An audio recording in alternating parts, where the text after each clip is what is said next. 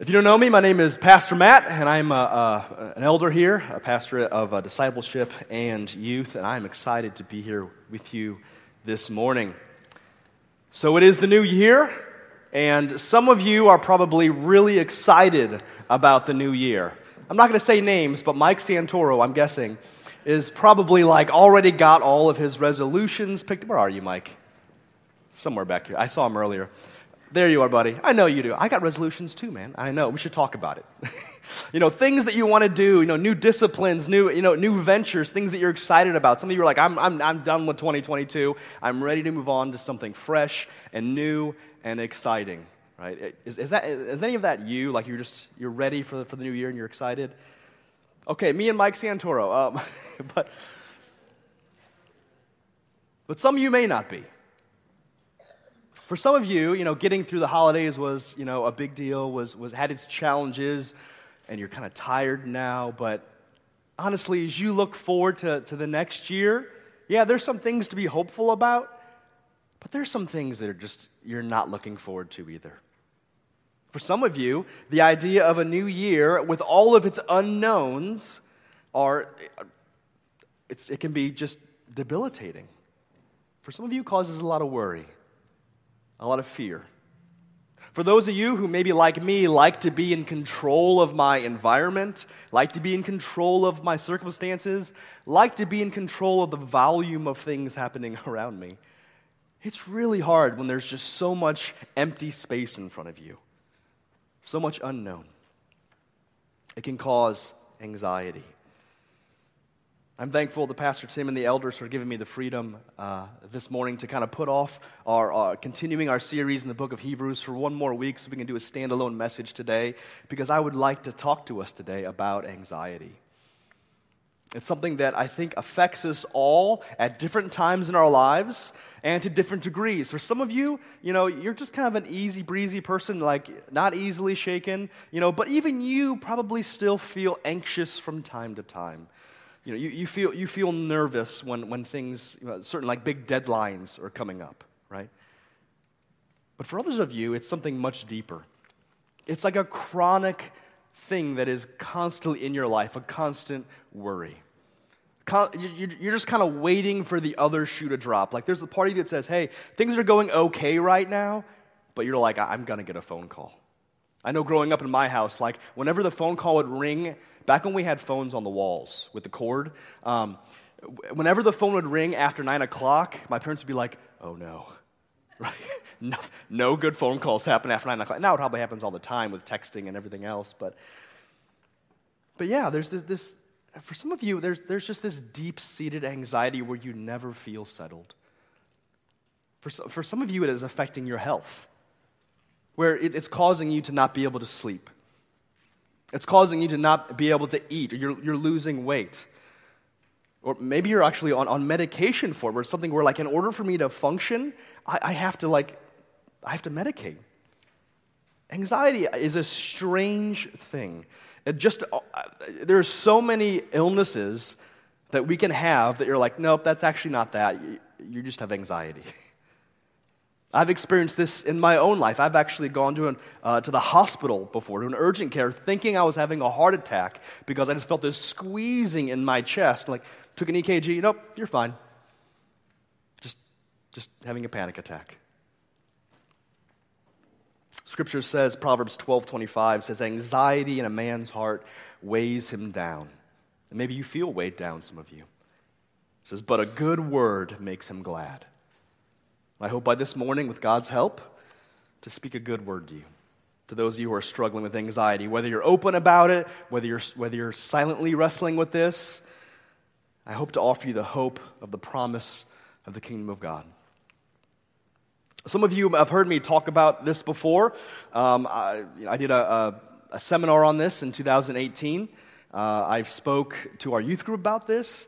I even spoke at a Christian school recently and kids, and it resonated even with school aged children because this is a universal thing that people deal with. In fact, Gen Z, uh, the current generation of teenagers and adolescents, are twice as likely to experience anxiety and depression than my generation, the millennials. It's on the rise, and it's a major issue. So I thought before I, we're going to look at the scriptures, and if you have your Bibles, you can go ahead and look at Luke chapter 12. That's where we'll be. Uh, and if you have, we have some blue Bibles on the back, and if you'd like to just you know turn there, it's on page 871. Before I get there, though, I thought I'd kind of like just just lay the table a little bit, and just know, just let you know that I, I have some personal experience with anxiety. Uh, this is something that has afflicted me for, for, for years in my life. The, the year where it kind of felt like it all kind of turned, uh, it was 2010. And there were three big changes that happened in my life. Uh, things that, that kind of impacted me. One was uh, in the beginning of that year, uh, my mother in law, you know, as some of you know, um, Kim, uh, her husband, so my, my wife's stepfather, uh, had non Hodgkin's lymphoma. And it seemed like he was getting better and so forth, and then eventually it took his life just in his mid 40s on April 16th, 2010. On Friday, May 14th, less than a month later, my wife uh, finally, uh, she took a, a, couple pregnancy tests and it finally turned up positive after us trying and kind of worrying after nine months of trying. My wife was pregnant with our first child, Addison. And then the very next day, I graduated seminary. All this happened in less than a month and it like overloaded the circuits of my brain. Because like all of life kind of like said, all right, time to grow up, Matt. you have arrived at adulthood.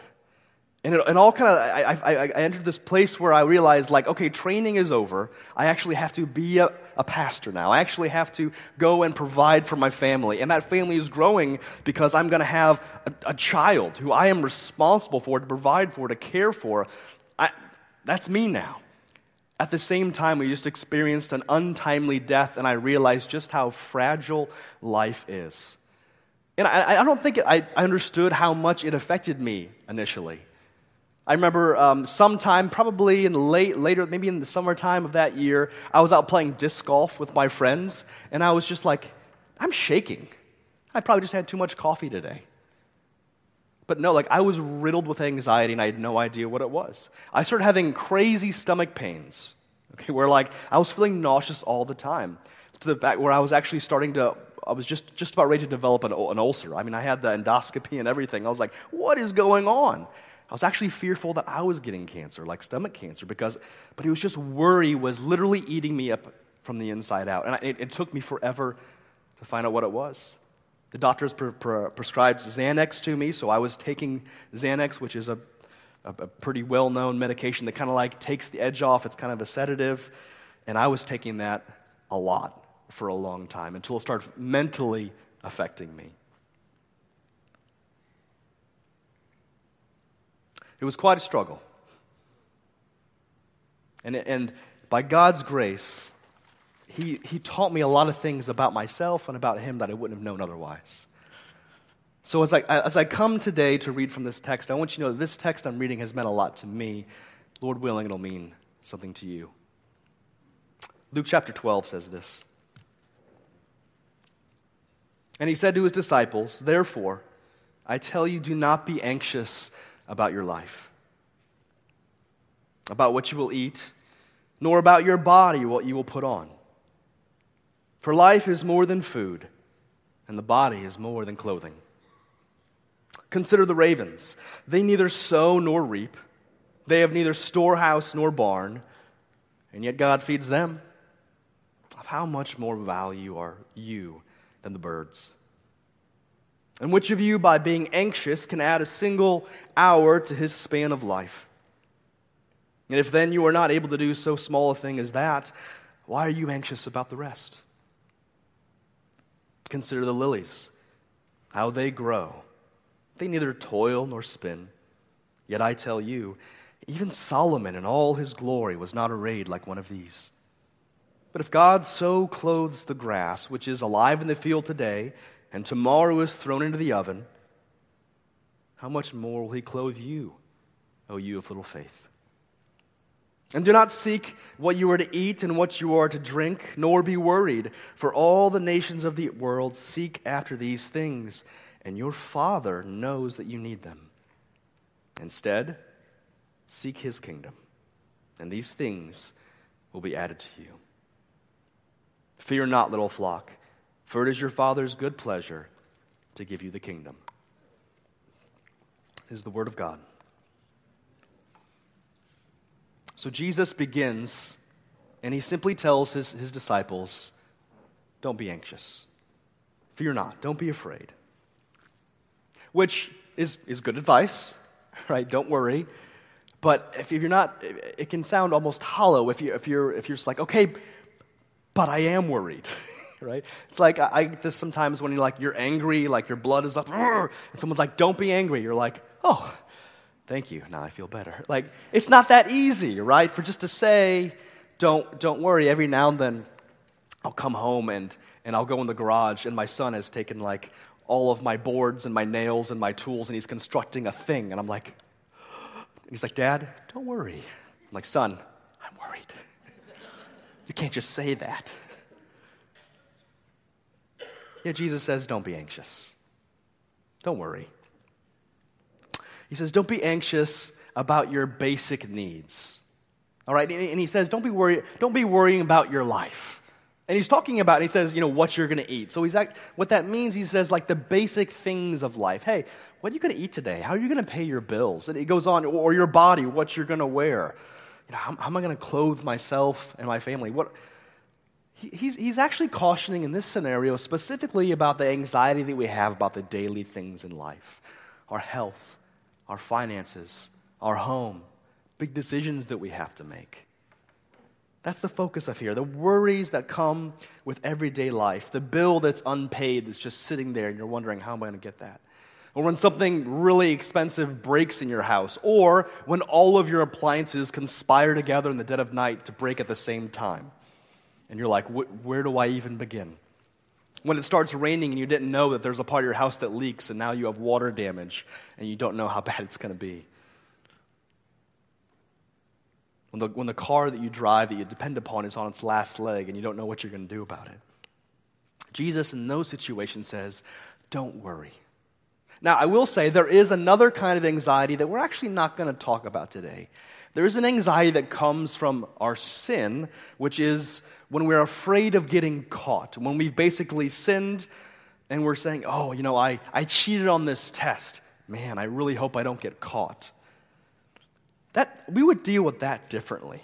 That's a situation where God would say, you need to repent and, and seek forgiveness, but also understand that there is a consequence for sin. And sin, sin, as we commit it, breeds fear and anxiety. It doesn't just lead to death, it leads to the fear that comes with those things. That's actually kind of another message. That's an important discussion. I'd love to have that with you. But today we're focusing on Jesus is talking to his, his followers. He's talking to Christians who are just afraid that they're not going to make it in this world. And so he commands us. He says, Do not fear, don't worry. Don't dwell on things which would cause you to worry. And it's, it's not so easy, but Jesus gives us the command, and thankfully, He doesn't just leave it at that. Don't worry, guys. All right. That's not what He does. Now He's going to go and He's going to give, He's going to disarm any good reason why we would have to worry. Because immediately we're saying, but, but, but, did, did you see this bill? Did you see, like, like we would go and to give all the reasons why we're justified. We're really good at justifying our worry, right? At, at, at, saying we have very good reasons to be anxious. And Jesus is saying, well, well, let, me, let me disabuse you of those notions. So he has five reasons, I think, in this text why, he's, why we, we, we shouldn't fear. And the first is in verse 23. The reason one is that there are more important concerns than the basic needs of life. I love that he, that he puts it this way. He says, Don't be anxious about that, for your life is more than food, and the body is more than clothing. A lot of times we're so anxious because we're myopic. We're so focused on what's directly in front of us that we miss the bigger picture. Jesus says, Hey, I know these things are important. They're not minor, but there are much bigger things to be concerned about where often, oftentimes it's, it's, it's money, it's possessions, it's, it's, it's, it's mammon is the Greek word, the idea of kind of combining money and possessions together. We realize that we need, for example, money to pretty much do anything, right? To, to feed, to clothe, to, to pay our bills, to, to, do, to, do, to put gas in the car so we can go to work or drive our kids to school. And, and, and money can be like the source of our focus. And, and it's one of the things that can drive us away. It's our treasure. Jesus later on even, even says, hey, where your treasure is, that's where your heart's going to be. What you're focusing on, that's either going to give you hope or it's going to give you anxiety.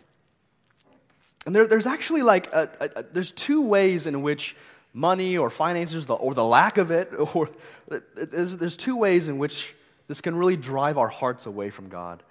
One is if we have too much riches, an overabundance, and one is, when we have the, fear or the, of the lack of it. There's a, a, a proverb that, said, that puts it uh, really nicely Proverbs 38, verses 8 and 9. He says, Give me neither poverty nor riches. How many people pray that? How many of you ever prayed that prayer before? Listen to what he said, why he says it though. He says, Give me neither poverty nor riches.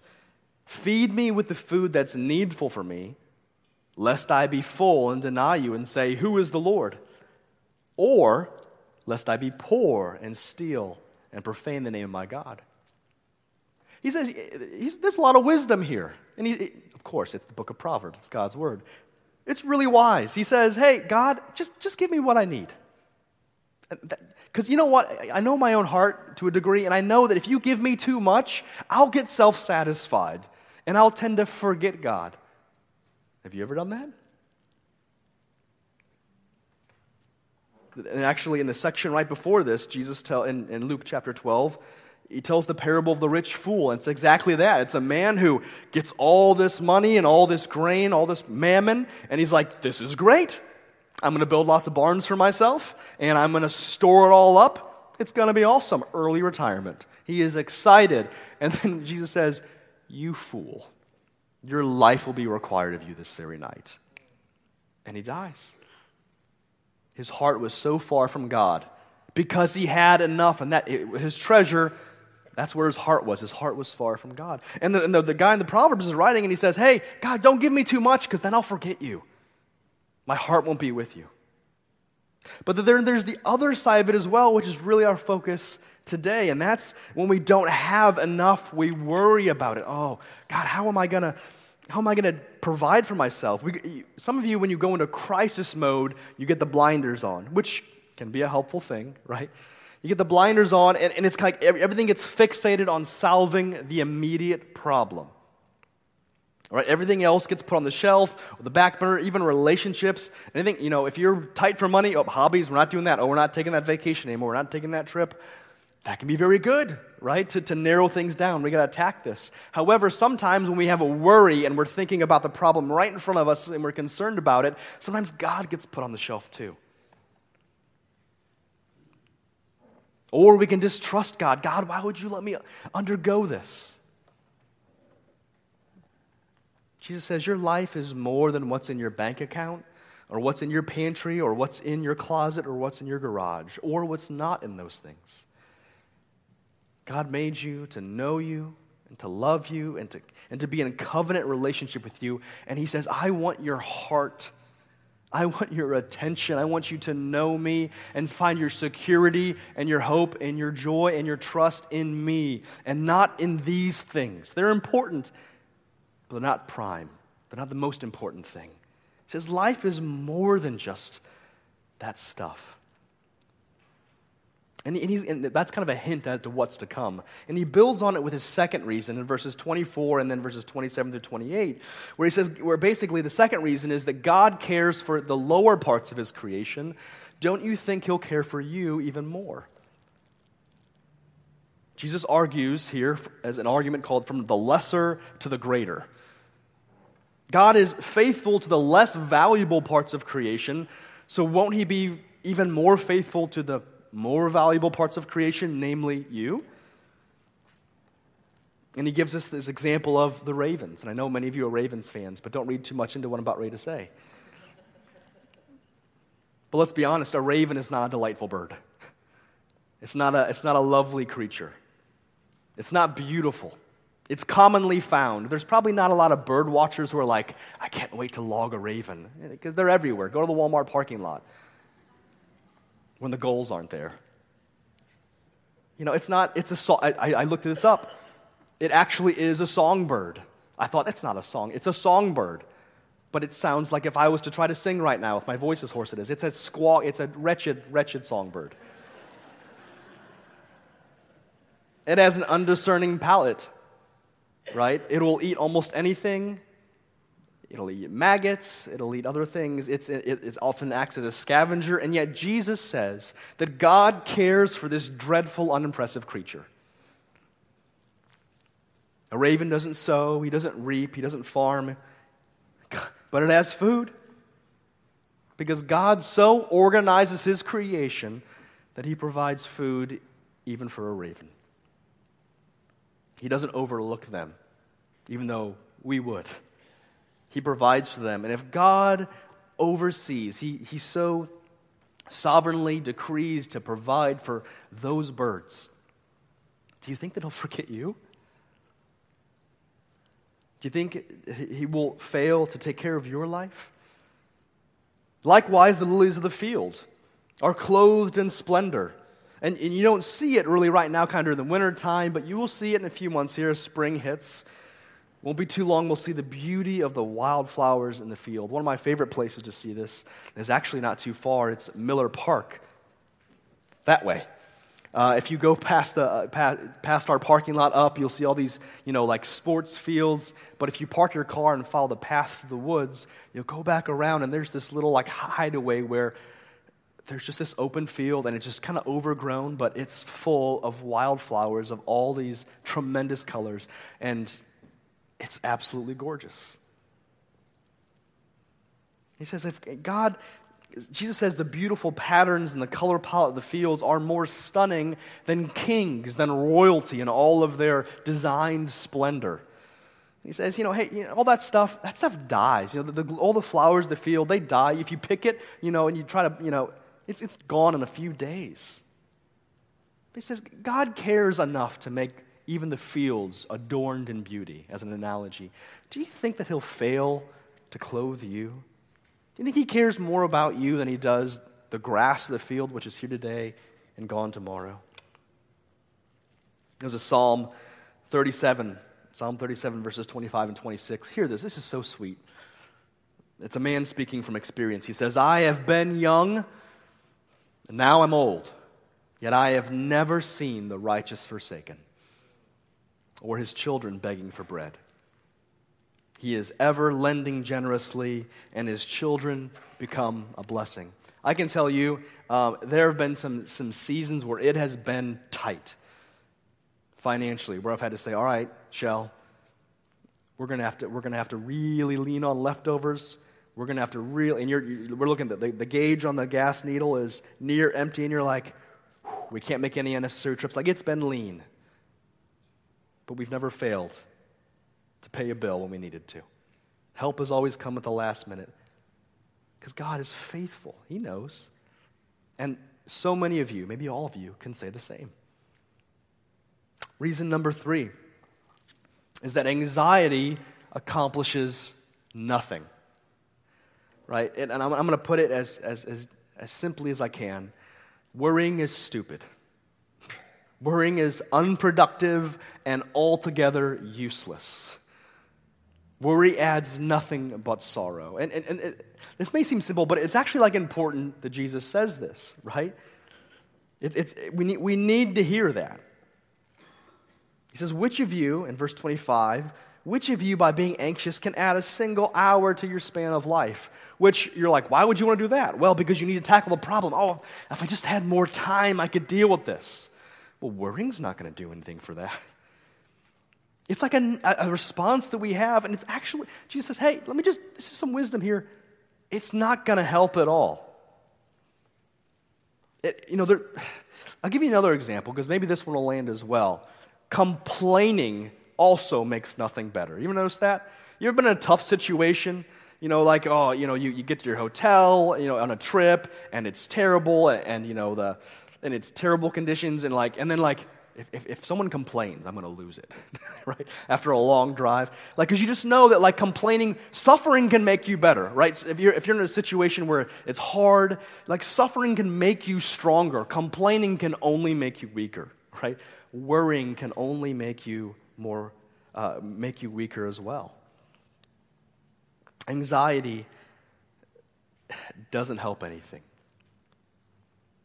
Uh, I'll, tell you a story. Uh, I gave blood once. I donated blood once.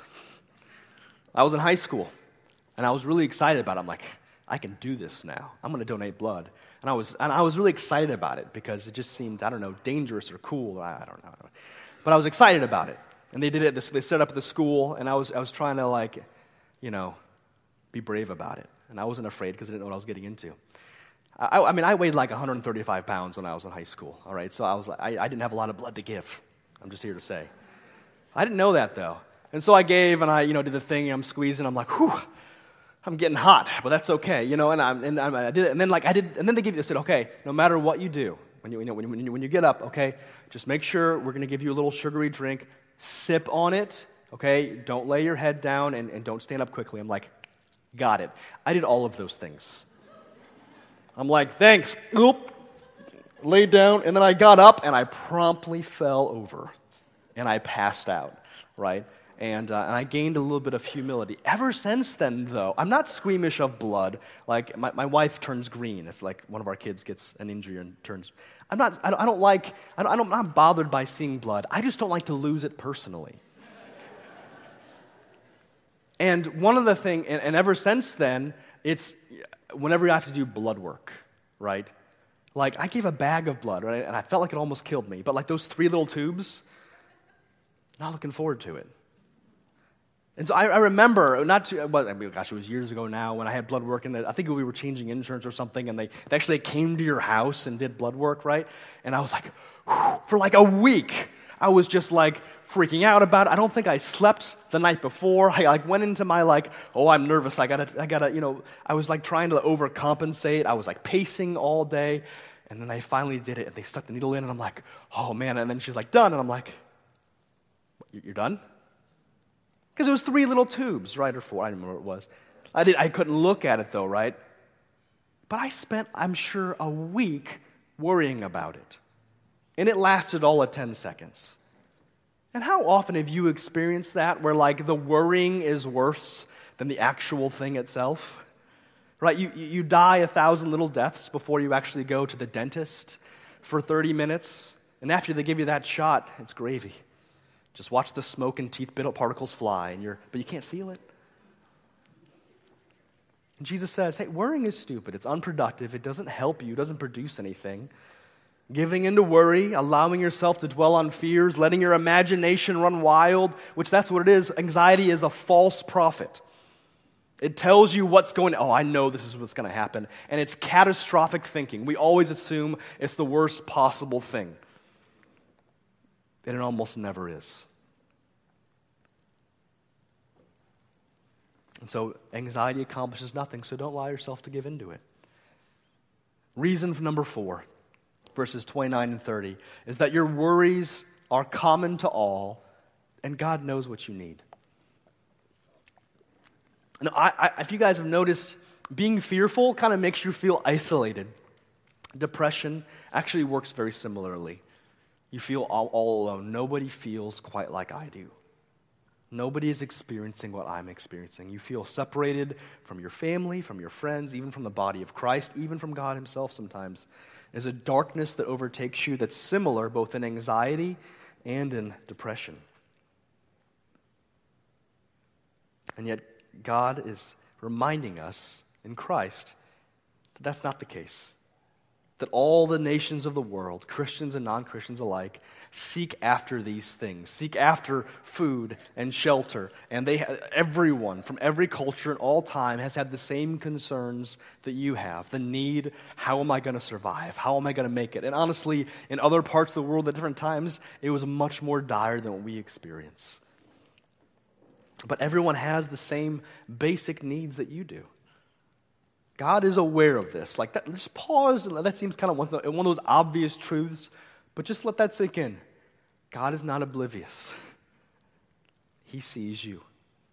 He knows your need. He has not forgotten you. God cares for the needs of all his creation. By the way, not just the ravens, not just the lilies of the field. God cares for his enemies. Those whom he has not set his electing love upon, those who will never believe in him, those who will spend eternity separated from him in condemnation.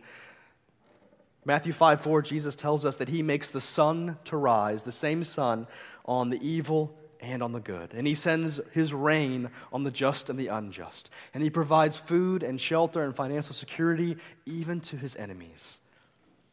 And if God feeds and clothes even pagans destined for destruction, will he leave you cold, hungry, naked, jobless, hopeless, homeless? By no means. God sees you, he cares for you. Do you believe that? Consider Romans 8:32. If you are taking notes, if you've not taken notes, at least write this verse down. In fact, just write down Romans 8 in general, but particularly verse 32. He who did not spare his own son, but gave him up for us all, how will he not also graciously give us all things? This is the Paul, uh, uh, earlier, Jesus was arguing from lesser to greater. If God cares for the little things, won't he also care for the greater things? Here he's doing the opposite. Paul is arguing from the greater to the lesser.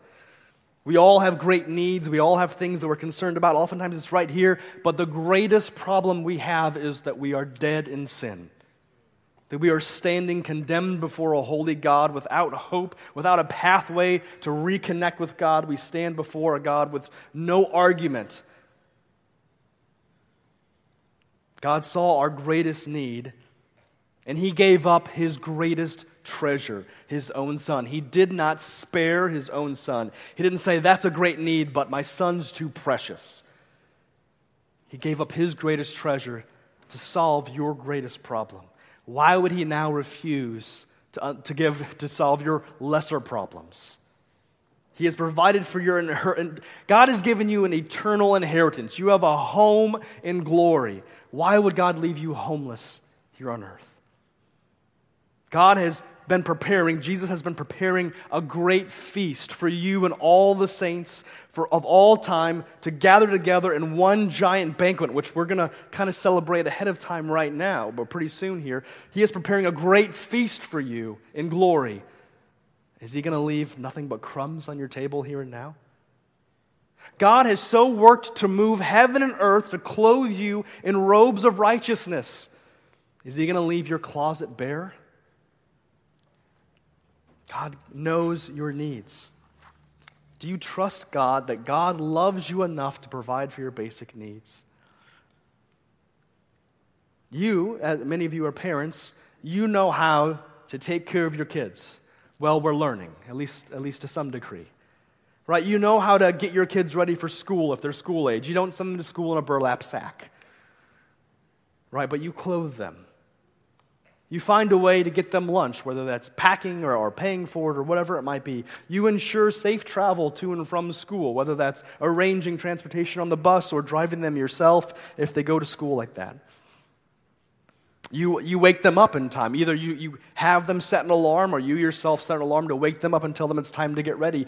Your kids don't worry about what they're going to eat or probably what they're going to wear or, or if they're going to wake up in time or how they're going to get to school because they know that you're worrying about that, right? Especially when they're young. They're not staying up at night worrying about those things because they know that you are. And if you know how to take care of your kids on such a minor thing as that, do you think God knows how to take care of you? He knows that you need gas in your tank. God knows that there's inflation right now. Right? He knows that interest rates are going up. He knows that your mortgage rates have gone up. He knows that your grocery bill is higher than what you budgeted for. He knows and he knew that there was going to be a children's medicine shortage, including antibiotics. He knows that the oil in your tank in your house that is, that just is there to, to heat your home during the winter is getting awfully low. Do you trust that God knows all this? That He cares for you, that He loves you, and that it is no big deal for Him to provide for you? Why would he, who did not spare his own son, feel like it is a bother to care for you in these minor things? Martin Luther said it best, and I will quote this as often as I can pray and let God worry. And now we have the fifth reason we come to in verse 32.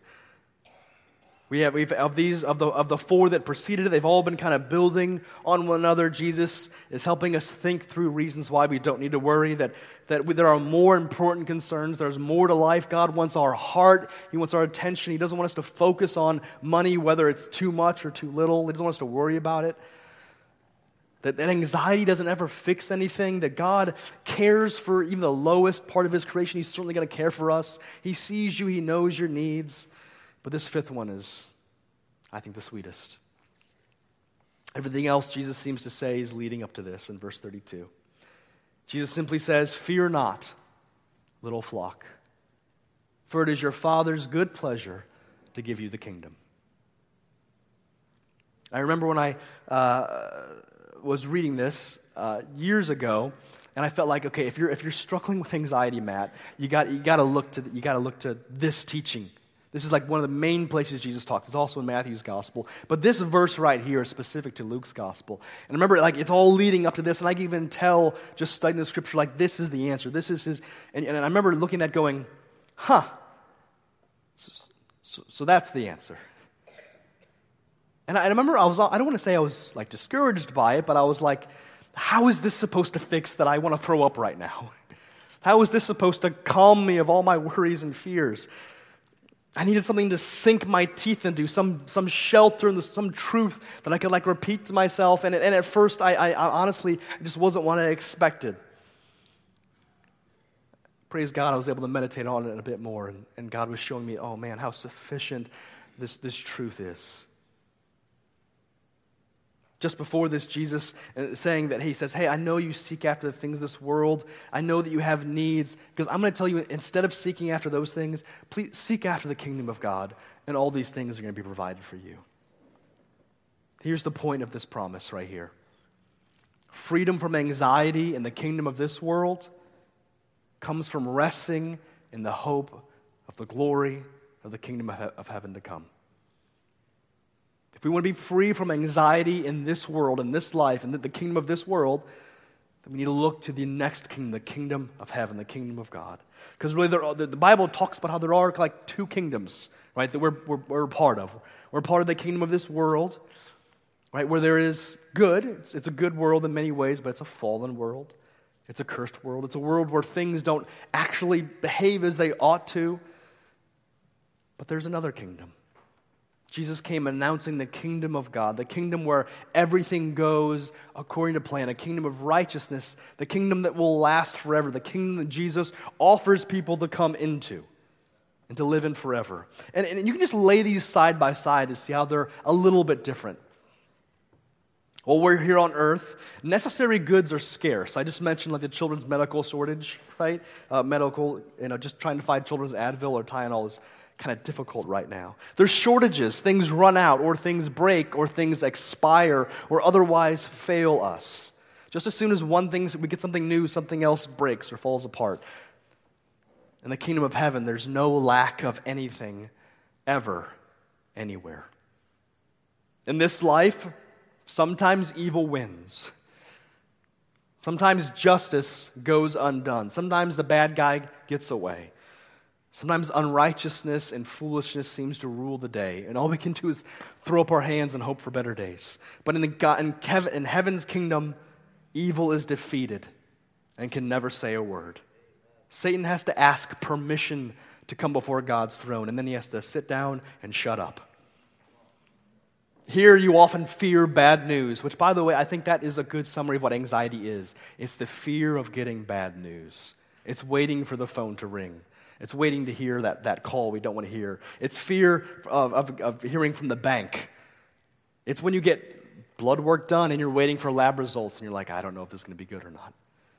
It's when your employer says, Hey, uh, we need to have a meeting uh, Wednesday at 6 o'clock or 4 o'clock or whatever. And you're like, it's when your professor, when your, your loved ones, when someone is, some, is going to tell you something you don't want to hear right? In the kingdom of Christ, bad news is abolished forever. That's why the gospel is called the good news. and it rules the day. In this world, you will lose everything. Like nothing is permanent. If you're married, either you or your spouse, one of you is going to die first. You will lose your beauty, you will lose your strength, your body will fail, you'll lose your memory over time. We lose everything. This world will strip everything of us. But in glory, God will raise us up with indestructible bodies, giving us an eternal inheritance where everything is forever. I love it. Jesus says, Don't store up treasures on earth where moth destroy, where it collects dust and rust, where thieves can break up and steal, but store up your treasures in heaven where there's no thief, there's no rust, there's no moth. Everything is new and fresh and glorious forever. In this world, we are weak, we're fragile, we're subject to various afflictions, diseases, persecutions, hardships, wars, famines, storms, death, all of it. Life is dangerous here. In the kingdom of God, all these things are wiped away forever.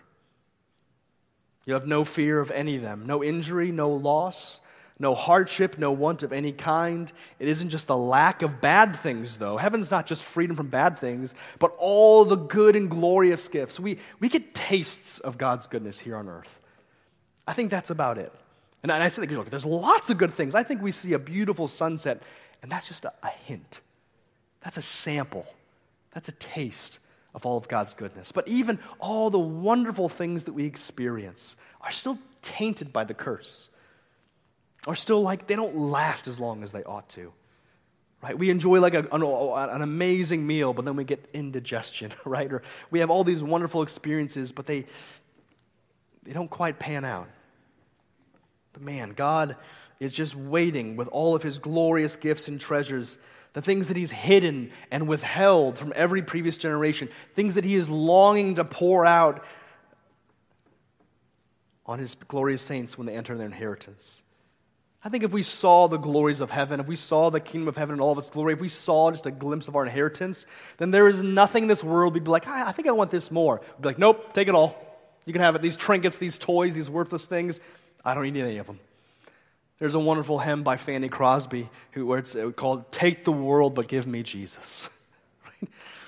Oh man, if we had a vision for Christ, the things of this world, they wouldn't delight us as much as they do, neither would we be afraid of losing them as much as, as much as we are. We would not even love our own lives as much.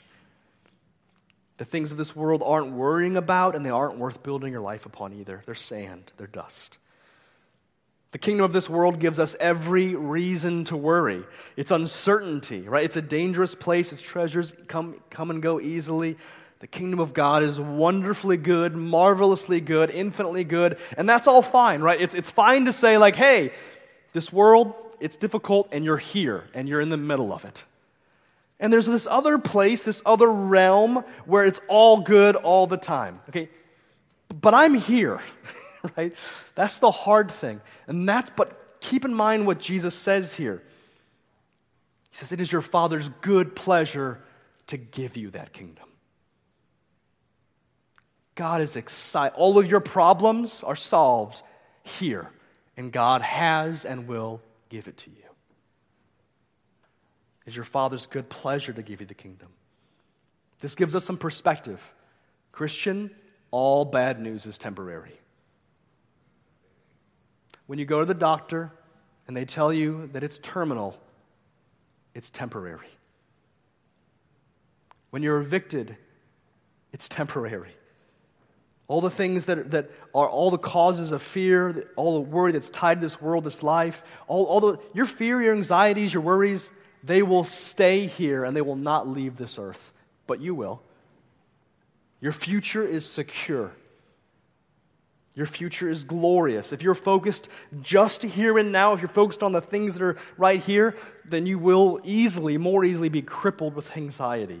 But if you look to heaven, as Isaac Pinckney's tattoo says, keep looking up, or something to that effect. Right? If you set your treasure there, if you seek first the kingdom of God, doesn't mean that you'll never, because we are still in a sin world, doesn't mean you'll never ever be afraid, but man, your faith will be rewarded and you will experience a greater peace. I love what Paul says once again in Romans 8, mark it down, Romans 8 18. I consider the sufferings of this present time not worthy of being compared with the glory that's to be revealed to us. It's not even worth comparing to. I think the things that we worry about, we might even laugh about when we're in glory. It puts focus on things for us. Jesus doesn't just say, don't worry. He knows that's not enough. If we, because gonna, we can't stop fixating on it. We, we still do have those needs. I'm not ignoring those things. Jesus isn't ignoring you have real needs. Remember, Jesus sees those. Okay? Jesus says, hey, you focus on my kingdom, I'll take care of your needs. When, when, when a soldier joins the military, his duty, her duty, is to obey the commands from their commanding officer. That's the focus. They, don't, they, don't, join the military and they say, okay, that's great. You're going to have to provide your own gun and ammunition. And you know what? You're going to have to like cook and provide your own meal, go to the grocery store. You're going to have to find a place to live. You know, you're going to have to find. The military provides those things for you. One way or another, provides those things. You're provided with tools and weapons and training and lodging and food and a uniform. Because otherwise, it would lay an unnecessary burden on the soldier and they wouldn't be able to focus on their mission. So the military says, We will take care of those things so you can focus on the things we're telling you to do. It's not that different from what God is saying. Seek first the kingdom of God, my priorities, the things I'm calling you to do. Seek my kingdom, and all these things will be added to you. I'll take care of them. Seek God's priorities, He'll provide the necessities. This gives us hope. No matter what befalls you here on this earth, even if God chooses to allow your life here to be difficult, which with some of you He has, and with some of you He will. For some of you, it is God's sovereign will that He has given you a difficult path in this life. even if your health fails, even if you never make a lot of money to feel like you can more than eke by, even if you don't land the job you'd like, even if you're single when you'd rather be married, even if you lose all things, Christ is yours, and in Him you have everything. You will never die. You will only sleep. You will never be you will not be poor forever. You just haven't received your inheritance yet. Riches beyond measure. You will not be lonely for long, for soon you will join with your forever family. All your sorrows will turn to songs. All your sins, so weighty and shameful now, covered by the blood of Christ, will only serve to glorify Christ for his mighty forgiveness and glory. All of your enemies here on earth, they're either going to become your, blood, your brothers and sisters in Christ by the same grace that saved you, or they will be put under the foot of Jesus Christ, who will not deal kindly with those who have offended his children. So, what do you have to worry about? Though you lose everything in the next few decades of life, in the sin stained world, you will be given all things in the world to come because it is your Father's good pleasure to give you the kingdom. And uh, you may say, man, I'm pretty blessed right now. It could get much better. Jesus saves the best wine for last. He has things that he just can't wait to share. And this is the last point here that, that, that Jesus, that this, this, this truth gives us not just freedom from anxiety, it actually allows us to have joy. Don't miss out on that phrase. It doesn't say, oh, do not fear little children because God will give you the kingdom. No, it is the Father's good pleasure to give you the kingdom. Parents, we just had Christmas, right? How many of you got like, oh, this gift they're going to enjoy? Did I tell you I bought like a year ago, I bought my son a BB gun? It might have been stupid, right? But it's what I did. Um, and I was excited about it, right? I was like, oh, it's, and so like, what do we do? We say, we wrap it, we kind of hide it, we kind of arrange things so it's the last gift that they open. You do, you do the small gifts first during Christmas, if, I would say, if you do it right. That's my opinion. And you save the biggest, most expensive gifts that you know they're going to love to the very end. And this gift I even like put aside, so it's like everybody else had like five presents and Jack had four. And he, like, he knew it. He's like, oh, because they count. They know. I don't, I don't have enough. They all have five. I only have four. And I let him sit in it too. I'm like, oh, what's that behind the TV there, Jack? Oh, I think there's something back there. And he goes and he gets it and unwraps it, and then he promptly went out and shot things. And he was excited about it, right? Because you, I was like, as a dad, I want to, I, I, I'm delighted to bless my kids, and I want to save the best for last. man, maybe God has blessed you abundantly in this life. The best is still to come. So, what are you afraid of? All bad news is temporary. It's not all the suffering, and there is real suffering that you may encounter or are encountering. It's, it, it's stuck in this world and it will not join the next. And God is with you through it all. Jesus' answer to your anxieties, your fear of the bad news, is to lean into and trust and celebrate and meditate on the good news, the message of the kingdom. That's God's answer. The good news of the kingdom. Spend more time listening to, meditating on, and resting in the good news of Jesus Christ. And when you find yourself worried, anxious, drifting into despair or hopelessness, or being frustrated, ready to give up, recall these words Fear not, my child. It is your Father's good pleasure to give you the kingdom.